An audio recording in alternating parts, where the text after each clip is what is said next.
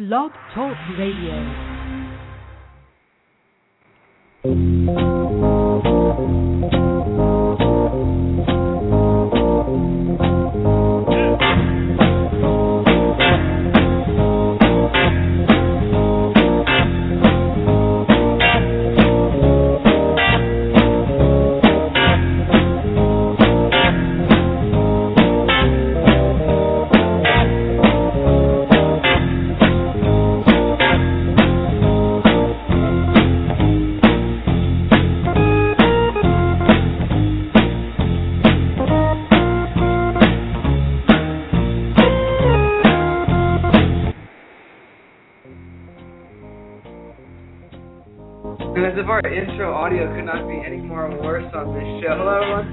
Are back here on Blog Talk Radio. This is America's favorite sports programming network, Fanatic Radio, live on blogtalkradio.com, broadcasting live via Washington, D.C. our man cave today. I am Michael Gardner. Join with me, as always, my partner in crime, writer, and creator of BFlow360.com, Ben Florence.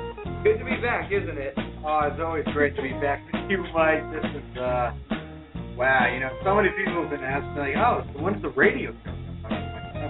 We're back now.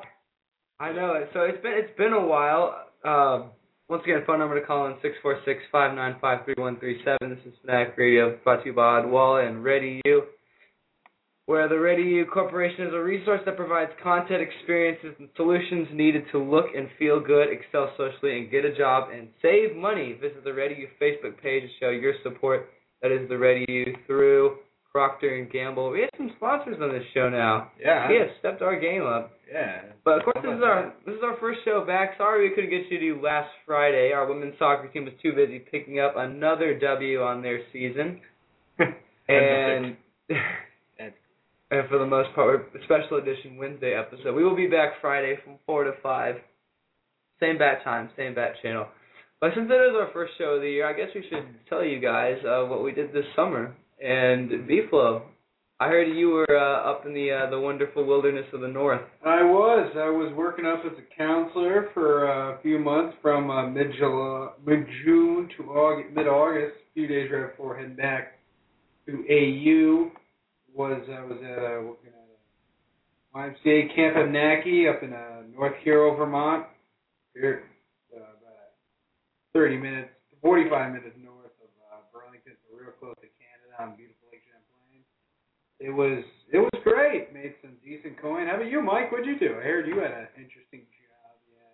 Had. I did. I was um media relations intern at Texas Motor Speedway, uh, thumbing around for summer employment, looking for a last resort, and I think thinking to myself, you know, I, I feel like I was reaching too too big when it came to trying to find internships. You know, because you have the, the NFLs, the MLBs, the USA Today's, ESPN, and I thought, well, you know, it's it's a thing I know very well, uh, being a big NASCAR fan, which we will talk about later in the show. Hell don't you yeah. worry. And I thought, well, it's it's only an hour from down the road. Had my first actual job interview. It was uh, very cool experience. Had a great time. Got to witness uh, the behind the scenes, sort of the business side of everything, and that in itself is great. They actually invited me back. I'll be going back in November, so we'll have more there about we that. go. All right, but uh, let's get jumping into sports with. What do you want to start with first? How about the NFL? Go I feel like it. that was a huge event. Week two. I was right saying week two. Tons of storylines, but no bigger than the Monday Night Football game, which I'm guessing you did watch, Absolutely. of the replacement refs, as if it's still the second week of a five-week uh, deal that Roger Goodell says the replacement refs will be in. And needless to say, Tyler, our very own Tyler Tomei said the game lasted four hours. Yeah.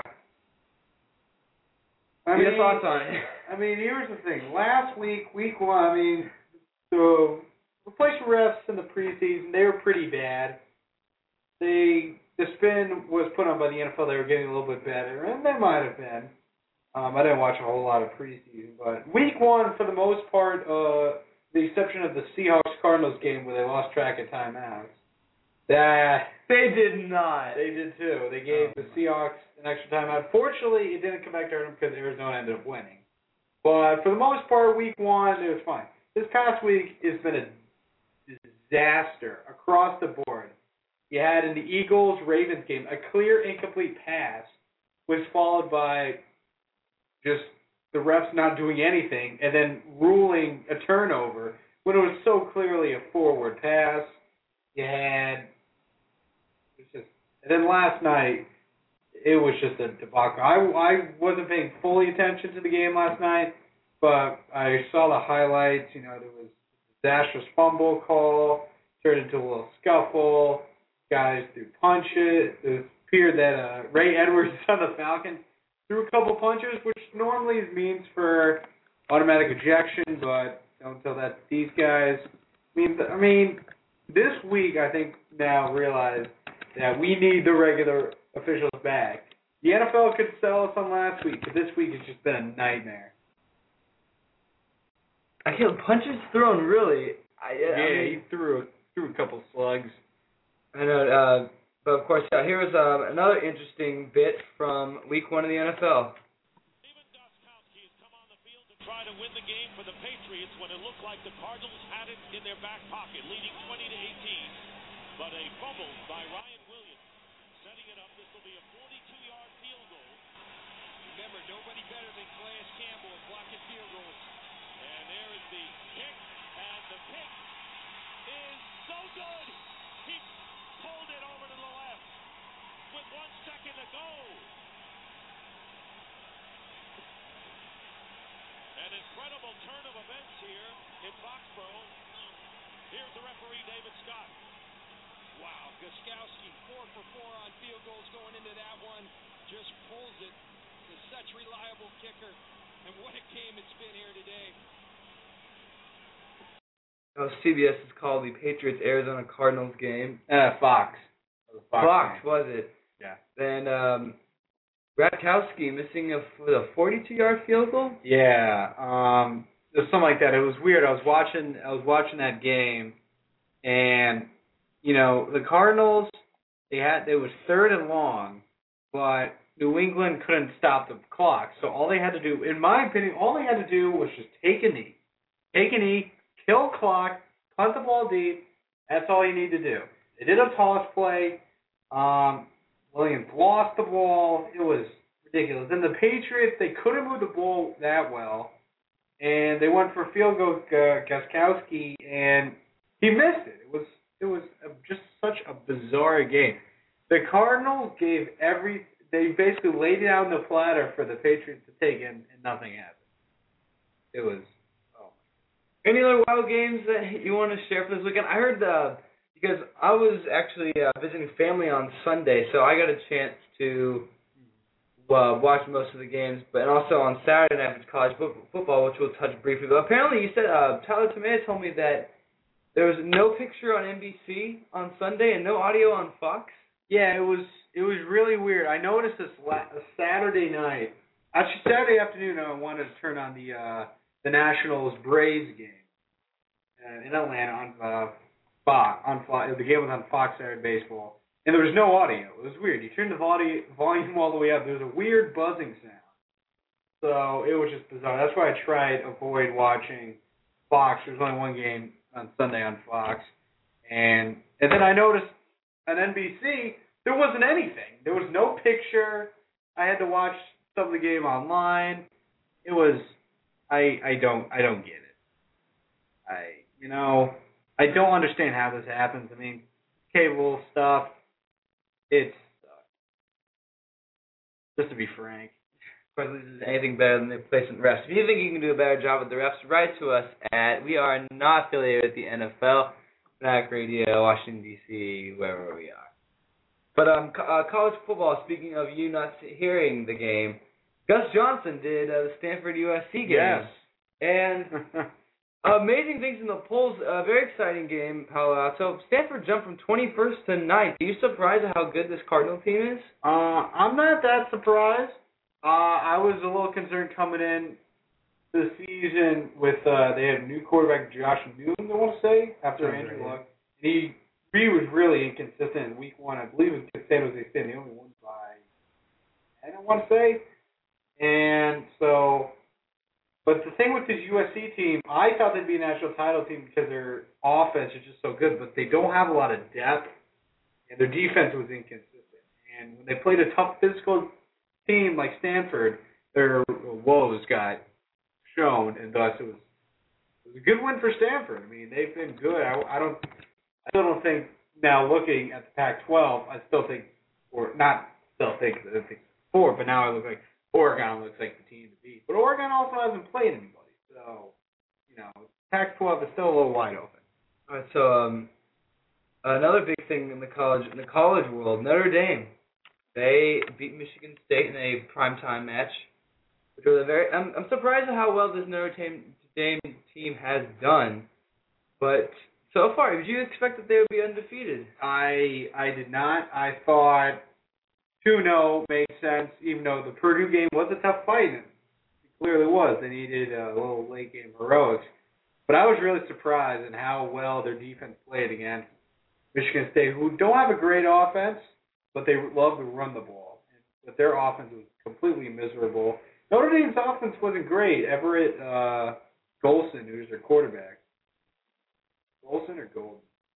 Golson. Golson, yeah, out of brain for it right there. And he's played pretty well. He's more of a of a um, multi-purpose quarterback. He can run, so that he works really well in Brian Kelly's spread. And Brian Kelly, got to give him credit. He's got this team playing really well. They're playing a Michigan team Saturday night in South Bend, and a Michigan team that's been pretty inconsistent this year. They got destroyed by Alabama. They've been they're basically relying on just Denard Robinson right now. So I think Notre Dame could take that. And I don't think it's so crazy see maybe Notre Dame in the BCS. I know that's what, just what Tyler Tomeo wants to hear. But, you know, I think it could happen. And it's interesting because before the show, you were talking to me about the uh, the lack of co- of competitive games. This week, though, we have some some dandies on hand. Uh, we have, as you mentioned, the Michigan Notre Dame game. That'll be an NBC at 7:30 Saturday night. Oklahoma, Kansas State. Uh, never would expect K State to be uh, 15th in the country, but this is a good chance to see Oklahoma Mm-hmm. see how well Bob Stoops has his team ready. Game I'm looking forward to: Florida State, Clemson. Mm, me too. And uh, Tajh Boyd still quarterback. Yep. Clemson. Yep. Someone who could definitely make a Heisman run, and uh, the Jimbo Fisher Florida State team. Big matchup on ABC. Of course. I think these are definitely the clear two best teams in the ACC, and they play in the same division. So I think this game, really, whoever wins this has the inside track. I mean, either could very well fall apart. But and initially, I picked Clemson, but while Florida State they've beat, they haven't really beaten anybody, but they've destroyed everyone. Like I talked about on the blog, Florida State they played Wake Forest on Saturday, and I'm like, you know what?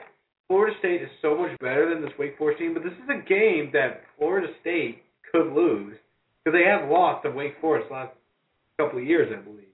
But they certainly have struggled with.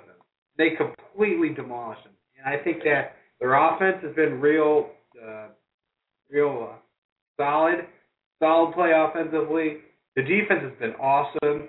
And I think while Clemson's defense is playing better than I thought they would, they brought in uh, Brent Venables, Oklahoma, and their offense is so great. I got to give the slight edge to uh, Florida State at home. I'd love to see Florida State do well, especially uh, for a team that is so much firepower. And now I feel Florida's not doing that well, especially also the U. Florida State has to take supreme role. And of course, the ACC is so wide open. If you think about it, the Virginia Tech and the Georgia Tech. Yeah. Uh, but I'm surprised how well Clemson is doing. Uh, the two teams I'm surprised to see in the top ten are definitely Stanford and Clemson. The OUK State game, Kansas State, a team that should be uh, forced to be reckoned with. Kansas State, I the thing with them last year is that they came out of nowhere. They didn't really beat anybody great, but they played uh, Oklahoma State really tough. I liked them a lot coming into this year, even though they only had three starters returning on offense. But it was Collin Klein who's their quarterback, but it's kind of funny calling him a quarterback because he runs so much, and he's built like a truck.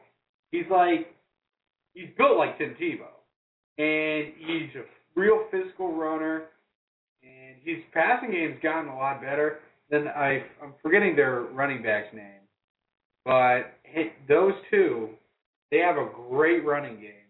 Their defense has been looking pretty well. I actually because you know I wanted to mix it up. I had o- Oklahoma going to the national championship game, and immediately when I made the pick, I'm like, Oklahoma's to end up losing to somebody because that's what Oklahoma does. And so my national title game was USC Oklahoma, and I'm picking Kansas State to beat Oklahoma, so think my national championship game going right out the window. Of course, yeah, because you, you were hesitant picking.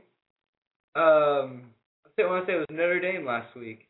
Yeah, I I really was. I well, I believe I actually picked Michigan State.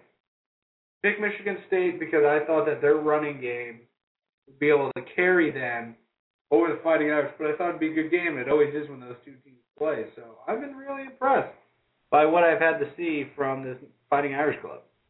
All right, and uh, switching switching gears back from football, uh, college back to the pro game. Uh, news today that uh, sort of a melancholy thing here on Fanatic Radio. Uh, Steve Sabol, the son of of Ed Sabol, who's in the Hall of Fame, as Mhm. you as you told me earlier today, uh, passed away from brain cancer. And here is uh, Scott Van Pelt on his and Ryan Russillo on their show today to talk about the legacy of Sabol. NFL Network.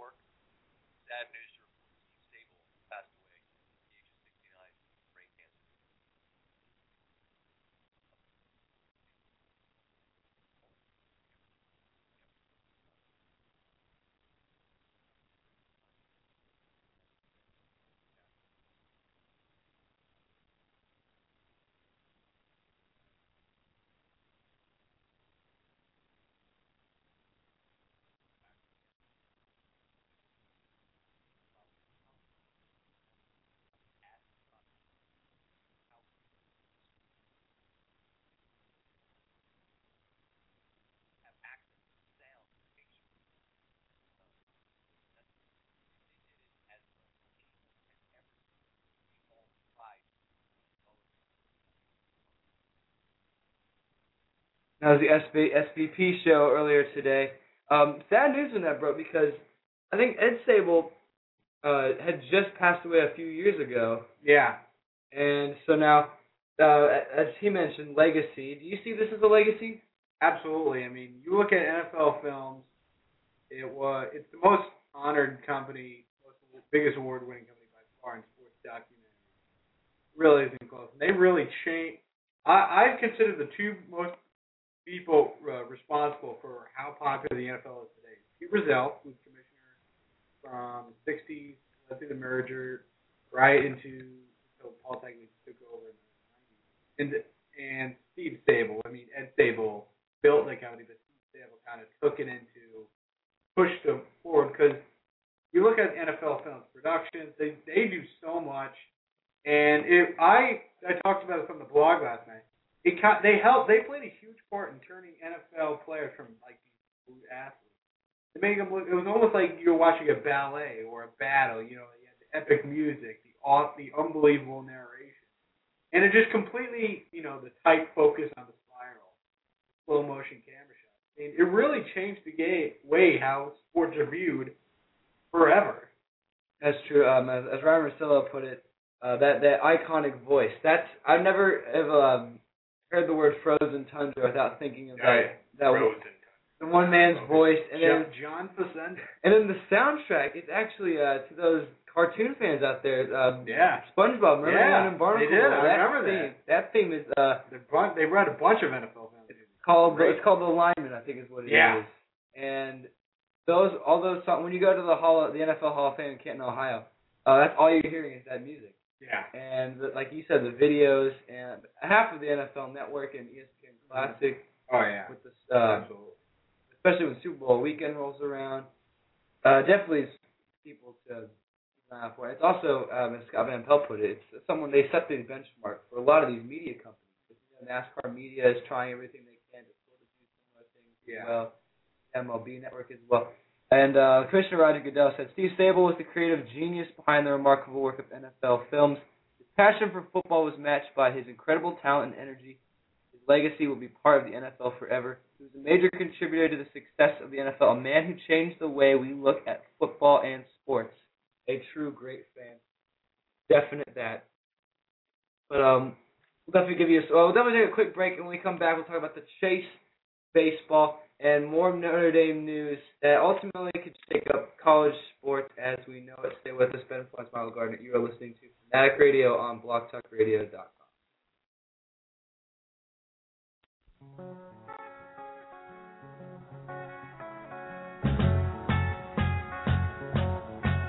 Imagine me and you, I do. I think about you day and night. It's only right to think about the girl you love and her tight. So happy together. If I should call you up, invest a dime, and you say you belong to me, then ease my mind. Imagine how the world could be so very fine, so happy together.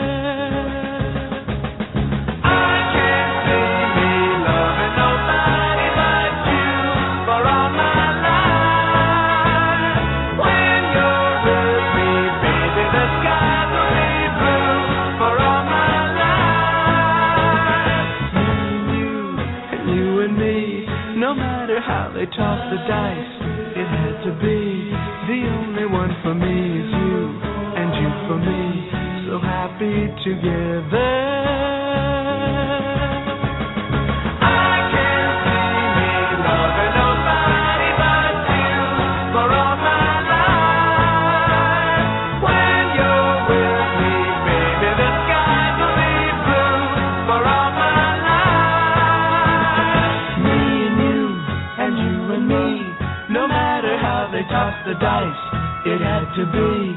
The only one for me together.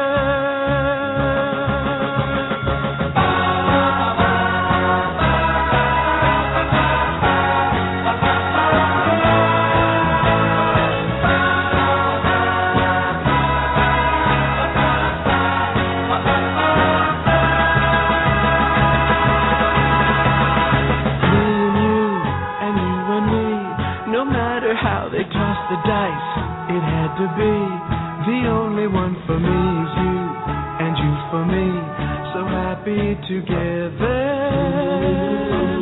So happy together.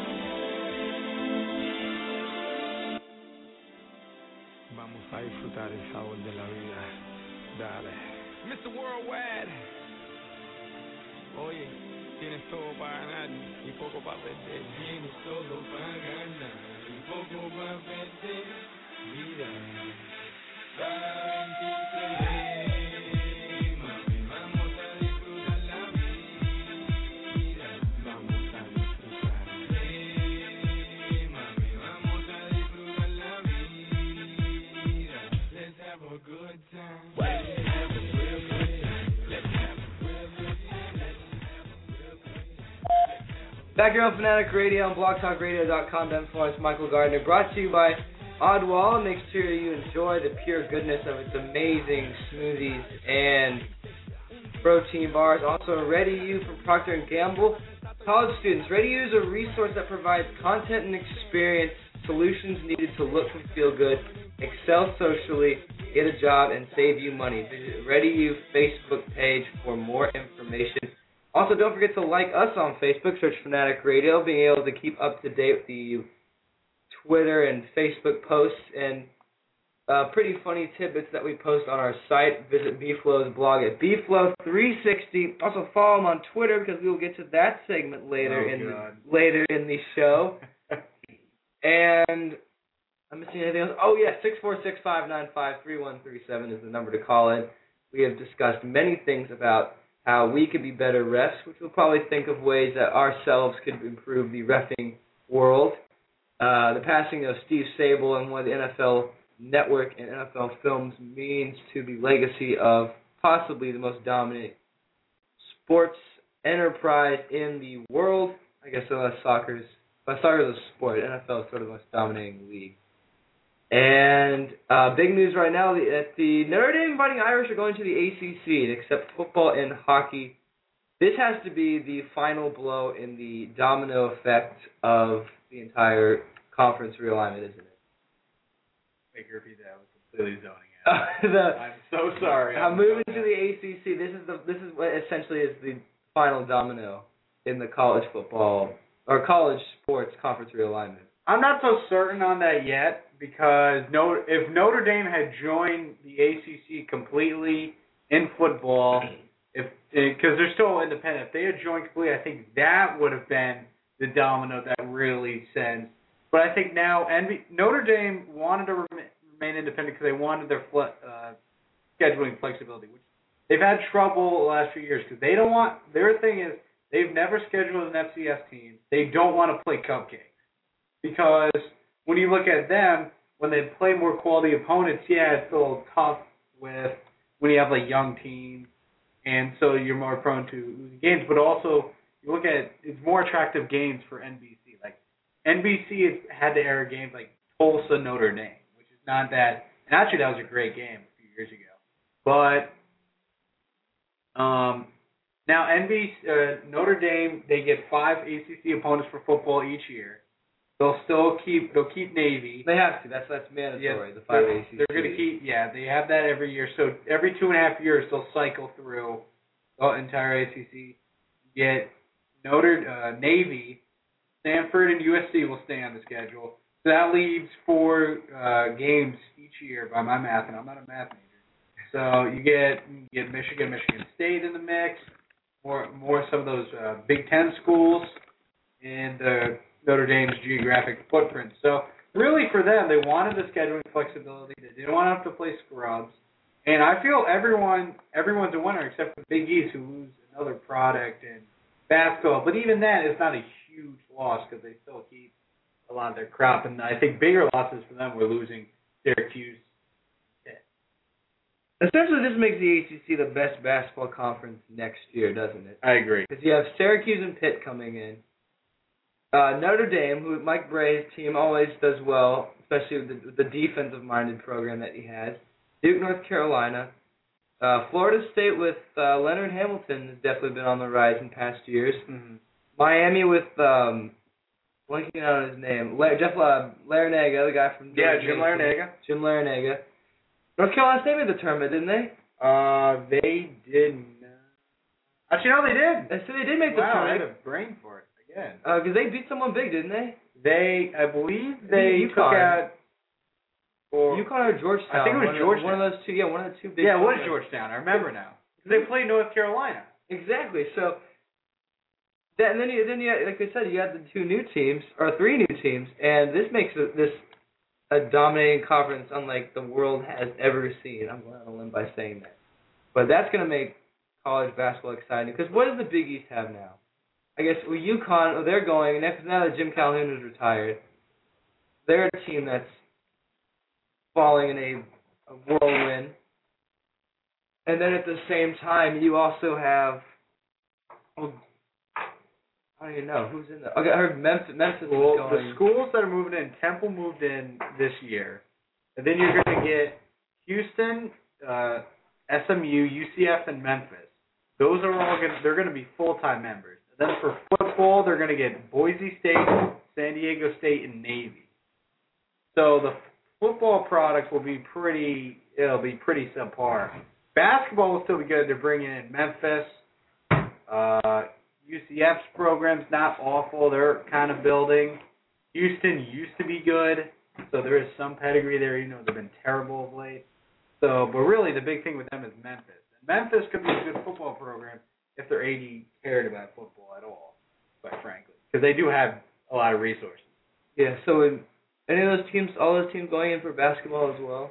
Yeah, uh, except for Bo- Boise State, San Diego State, and Navy are all football only. Yeah, because uh, speaking of Navy, the Patriot League, they added two new teams as well, Boston and Loyola, Maryland. Mm. Oh yes.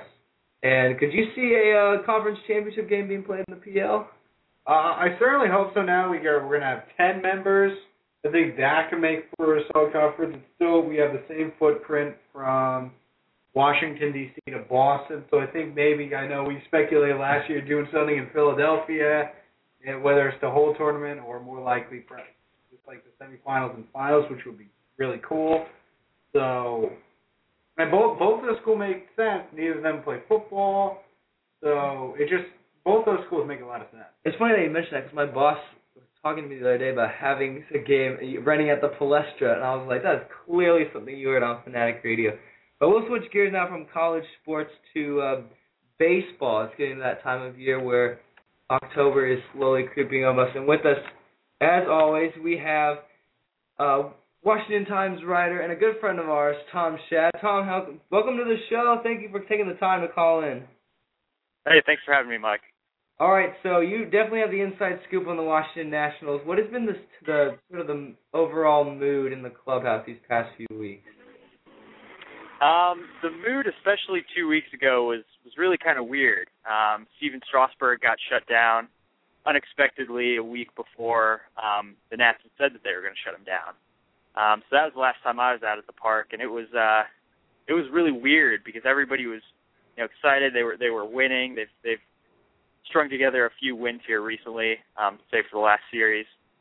Um, but that just kind of put a damper on everything, kind of the whole the whole Strasburg um, situation. But but overall, I'd say, you know, they've already had, I think it's at least half a dozen or ten more wins than they had last season in its entirety. So, you know, they're definitely on the fast track to uh, to at least the division round of the playoffs. I also saw it this year. I went to the game that I'm guessing you were covering this as well. The one that it rained out for like four hours. It ended at night Yeah. they played the Miami Marlins. They were saying they uh, surpassed two million fans this year. It was the first time since 2008. And now you have the whole Stephen Strasburg thing. Is it unusual, I guess, in your opinion, to shut down Strasburg? Is this a smart move on their part? I I really do think it's a smart move. Um, I think the, the majority of people who don't think it's a smart move are outside Washington, and uh, I think one of our columnists at the Washington Times made a good point that you know maybe it's because we're closer to the action and have more of a more of a stake and, and really know the people that you know make all these decisions. But I, I think it really is you know the smartest thing that they could possibly do for his his long term future. And if you look at the entire club, I mean they're they're pretty young, you know, pretty much everywhere with the exception of maybe um, Adam LaRoche and, and Jayson Werth. You know they're a young team and they could contend for you know the next four or five years to come. So I think they really had to look long term, and I think ultimately that was a smart move. For the number of Nats games that you've seen so far, is this team ready to make a legitimate run in the playoffs? I I really think they are. Um, obviously, it's going to come down to pitching, and uh, their their top guys have really struggled of late. Um, Gio had a really rough outing against the Braves uh, last week. So I, I think if their pitching can keep it together, um, particularly their bullpen, keep it together down the stretch, and they can get some timely hits, I honestly think that they could they could be a World Series team.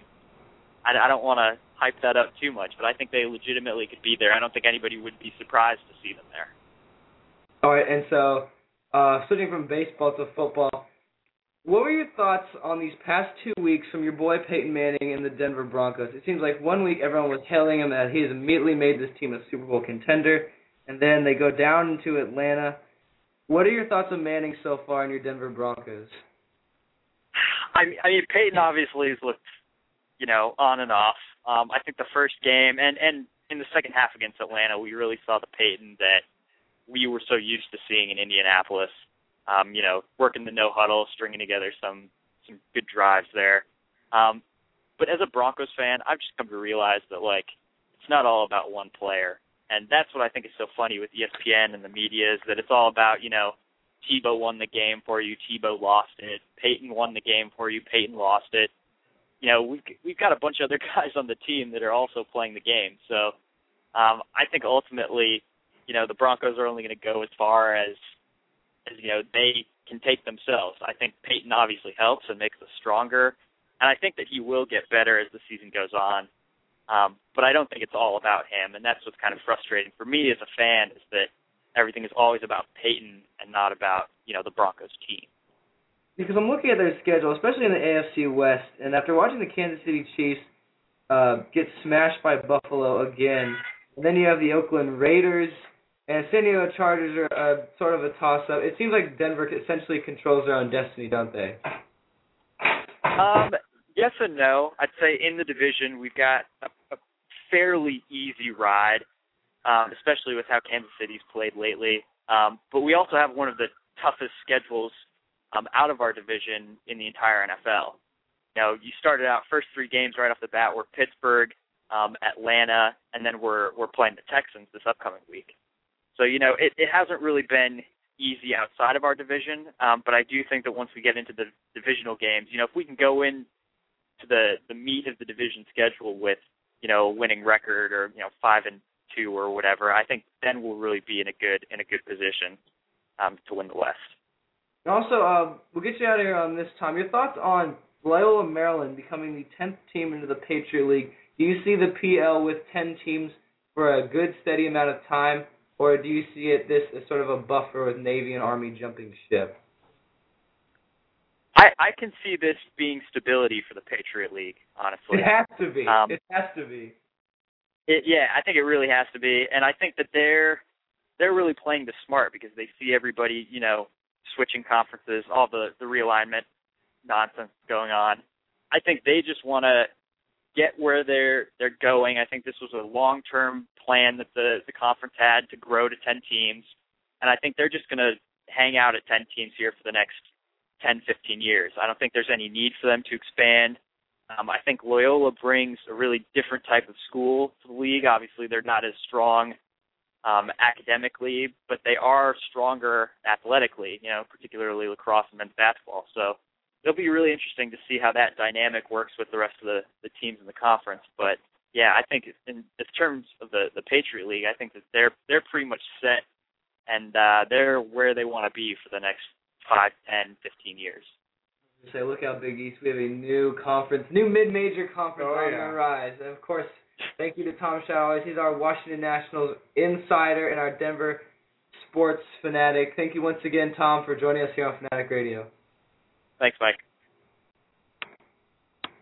All right, once again, phone number six four six five nine five three one three seven.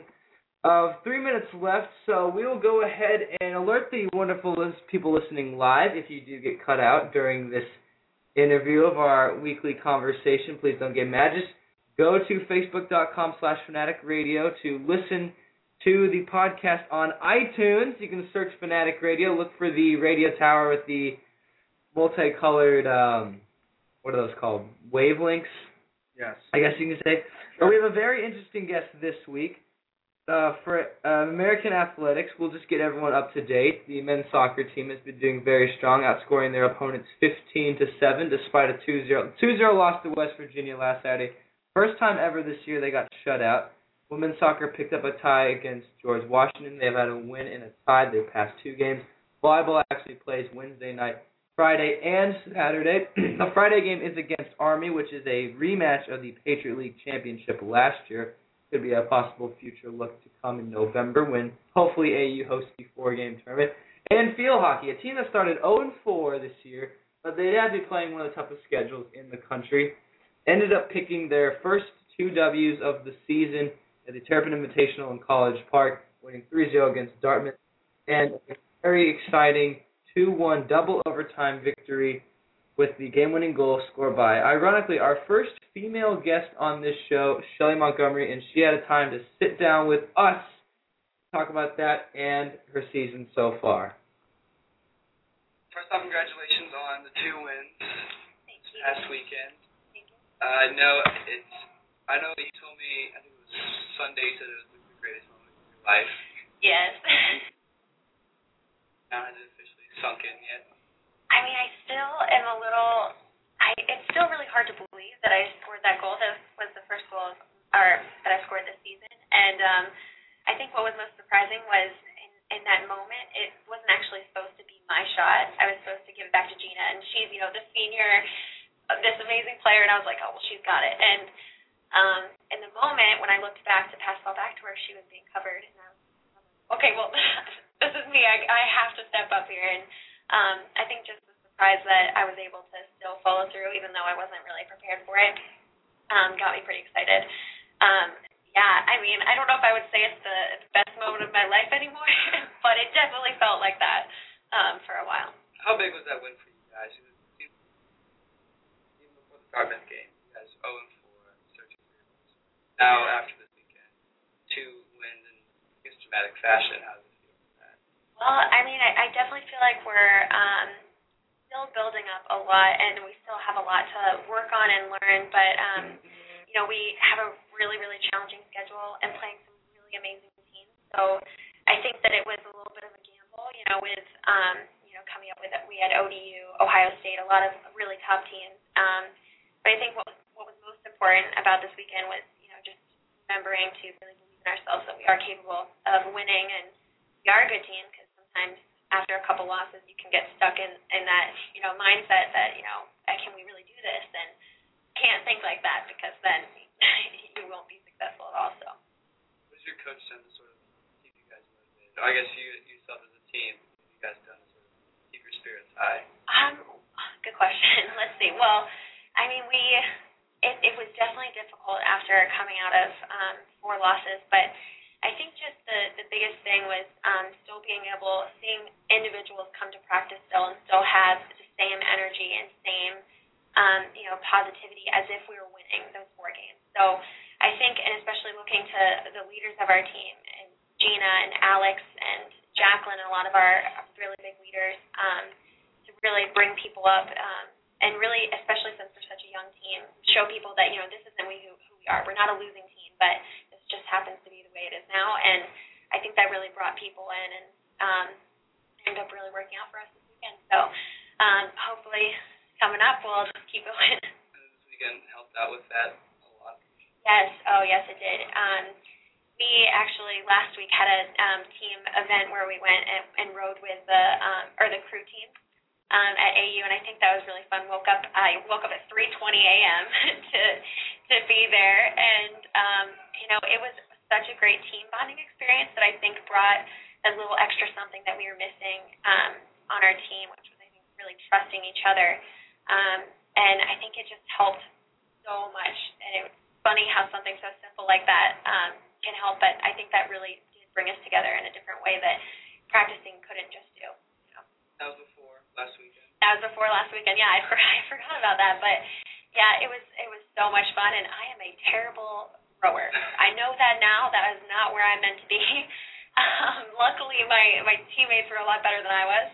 Um, I also had three stitches in my fingers, so it was a little hard to grip the the paddle. But um, but it did it did bring a lot of people together, and it taught us a lot. Um, the girls were so great with us, teaching us how you know we need to constantly be listening to um, the coxswain telling us what to do, and constantly be trying to set the boat so people can row. And um, was really great um, exercise for us. Now for you this year, you mostly played forward your first two years. Now you've started to play a lot more midfield. Yeah. Has that been a big transition at all, or Yeah, you know, um, well, unfortunately and fortunately, um, our freshman, um, one of the freshman um, girls, Julie, went to back to Belgium to play um, in the inner. It was the under under 20 World Cup. So um, she was she left and she's our midfield. So Steve was telling me, you know what, you got to step to the midfield and play there for a little bit, and um, it was a little scary to be honest, but um, I also loved the opportunity because it's all just being able to sort of give other people the glory. Because I think I got two assists being in that position. It's kind of more fun than than than being a, a forward because I get to I get to see other people score off of my passes or do something really good off of that, and it was a really cool experience. Um, going from that, I'm glad I'm back to the forward line. Thank goodness, um, because Julie's back and is doing a wonderful job. So. I'm back to the forward line. Um, I forgot how to play it for a little while, but I think after a couple days, I'm remembering what my own position is like. Um, but yeah, it's been it's been interesting. like for the X's and O's, what is the major? Because it seems like it's just you know further down Yeah. the field, but I guess there's a lot more into it. Oh yes. Um, we well, the biggest thing I, I think um, for me was I am you're responsible for so much more being in the midfield because you have to set up your forwards to be in the right positions on press on the press, and if you're not in the right position, then we're all doing an 80-yard sprint back because one ball can split us all, and it was a lot of pressure to to be like, if I'm not on this girl, she's gonna get it, and I'm gonna be running like to the to the D, trying to keep up with her. And um, but it was it was really fun, and I I learned so much. Um, I had to do a lot more defense than I'm used to, so there were a couple pretty bad fouls that I had in the beginning until I started to realize, okay, this is how you tackle. I remember now. Um, but but yeah, it was it was definitely a good experience just because now I'm on I'm back to the other end of it, be, having to listen to people behind me and trust that they they know where I need to be, um, and having to listen to them. So pretty good. bonding you have, you sort of really keep the team together. Yeah, that's so true. It's if we don't listen to each other, if we're not talking, it's like you're one man out there alone, and um, and it's really easy not to talk. It's really hard to actually say something, and um, that's been a really big focus for the past weeks and months in practice. So um, it's still something we're working on, but it's getting monumentally better. Um, and I, I have a lot more confidence in the people behind me telling me where to be. I'm getting a lot better listening to them, which sometimes I get in my own tunnel and I'm just thinking that I know best, which is not true. All right, that was um, American University field hockey player Shelly Montgomery. She is a junior, and their team travels to Quinnipiac, going one and one at the Michigan State University Invitational. Best of luck for them. Also, I'm surprised it took us two years to finally get a female guest on the show, but I have to say it was worth the wait, wasn't it, us? I hey, we always gotta get more women in the mix. That's that's been my principle. All right, so now it is time for what is uh, critically acclaimed best segment on radio. It is time for tweets from Flo. Oh, we yeah. What we basically do is go to at ha, uh, at sign bflow360 and look at the wonderful, hilarious tweets because I'm guessing every single one has a story behind them. Oh yes.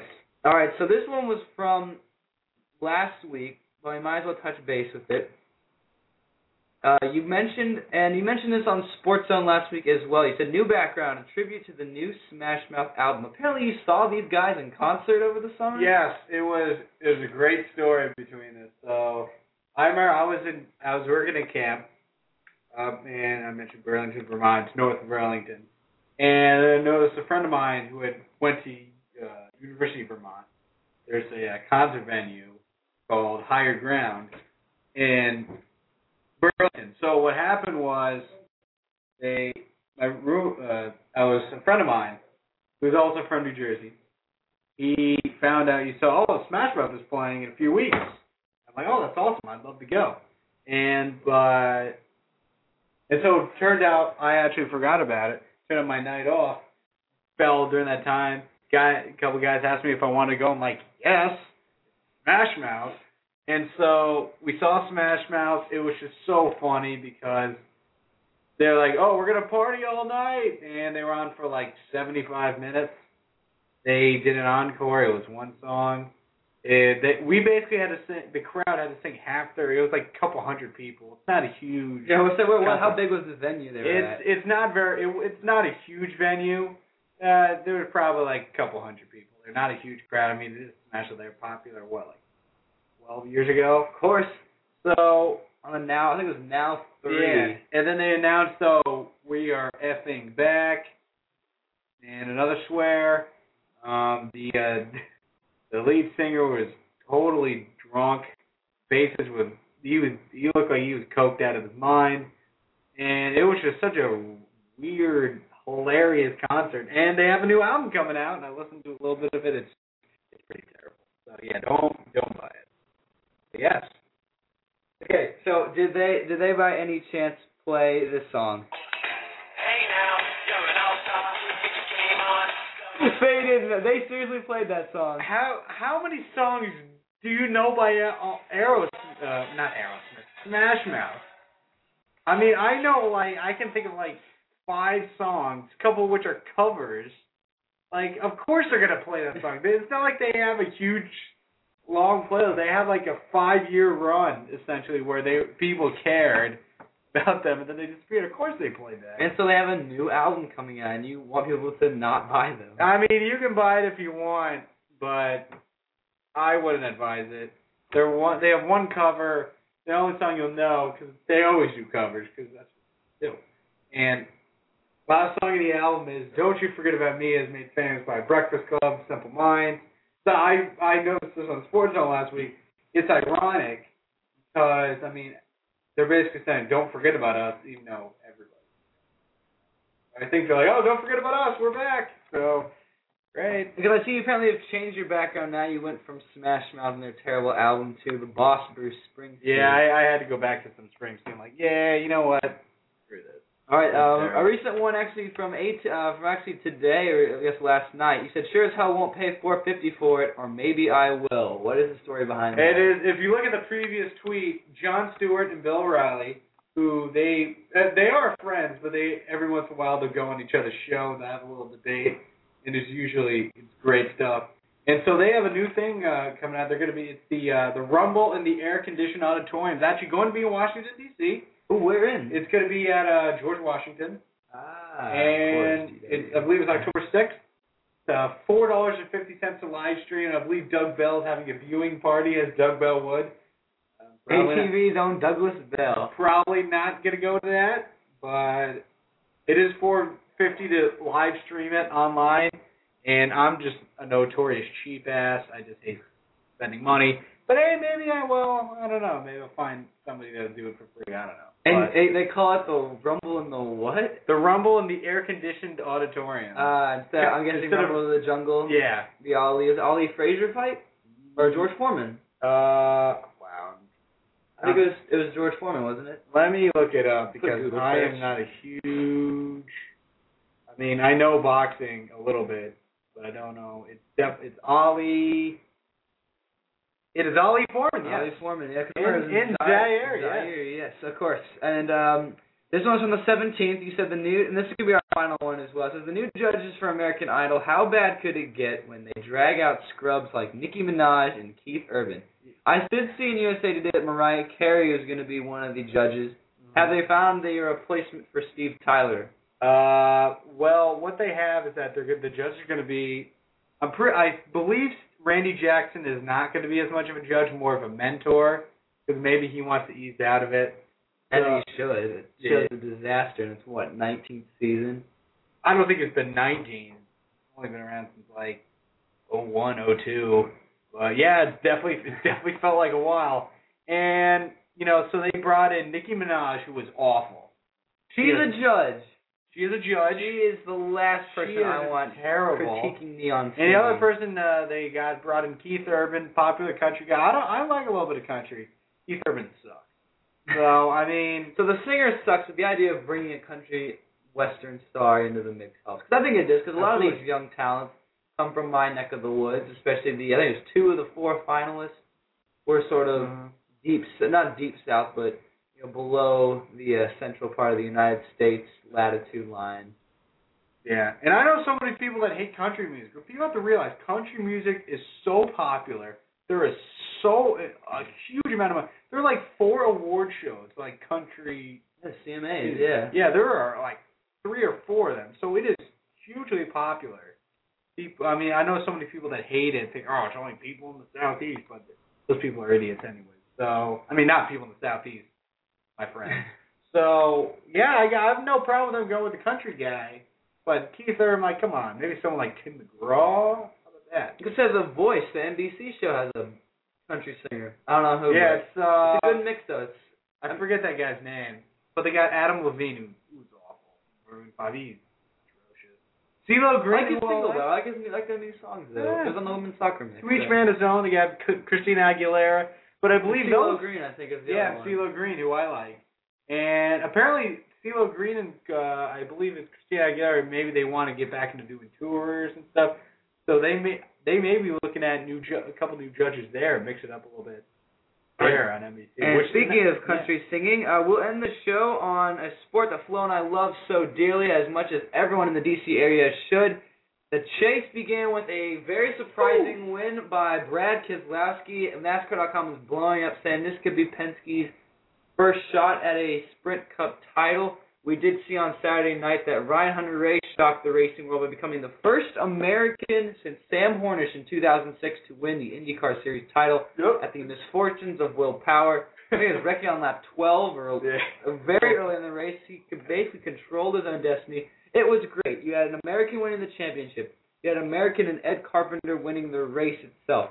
It was in California, an American city, and for an American racing league. Great way to end the IndyCar series. I'm also glad it's coming back to Texas next year. It's Mm. only in the hands of Randy Bernard and the owners if they can get it right to get a fair amount of racing.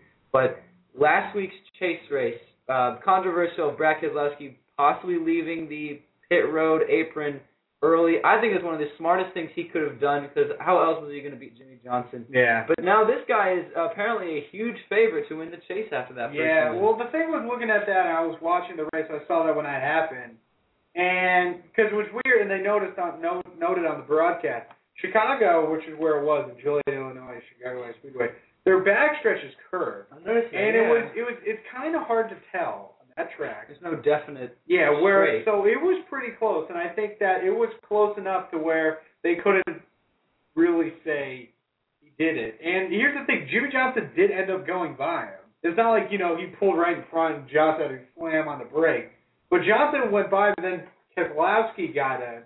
And he went. Keselowski's been on a great run. I in my chase predictions, I had Greg Biffle winning, and then but I had Brad Keselowski finishing second. I really think that because he he runs well at pretty much everywhere. He's been running great of late. He had a terrible start to the year, and I really think because you know he's so talented, because the equipment's really good, that he could very well. Would it would not be surprising at all. Dodge in Dodge's final year as well. That's that's what I'm surprising. I guess it's Dodge can has nothing to lose, forcing everything in. Penske essentially has nothing to lose as well. Quick shout out, congrats to AJ Allmendinger being reinstated by NASCAR because now they don't have a second driver to worry about, and uh, that that vacancy will be filled by Joey Logano. Uh, Penske already got that stuff out of the way, and Paul Wolfe's done a great job of crew chief. As we roll into New Hampshire next week as part of our chase coverage here on Fanatic Radio, uh, with wrecking in the wall last week, Jeff Gordon, everyone says is out. I think four guys could essentially win this New Hampshire race: the four Hendrick drivers and Denny Hamlin. So, who do you think has the a slight advantage at NHMS? You know, so it's it's interesting because you didn't know what the Hendrick guy. I think you can also get throw in a guy that's had a fair amount of success. Tony Stewart. Of course, he won it last year, didn't he? Yeah, I, but yes, he did. Greg Biffle won it a couple of years ago, so he could be in the mix. I would say the fair. I would. You mentioned Denny Hamlin. I would probably go with Denny Hamlin to win the trade. He has been really hot coming into the chase, he's really good on those uh, short flat tracks. He's great there. He's great at Martinsville, which is like the smaller version of uh, New Hampshire. So I, I think, even though it could be a great race, I could see there are a bunch of really good, talented drivers. You could see someone like Clint Bowyer possibly pulling out. He's won there before. He's got solid equipment. He's good on those kind of tracks as well. But I, if I you put a gun in my head, I will, I will take. Uh, All right, so that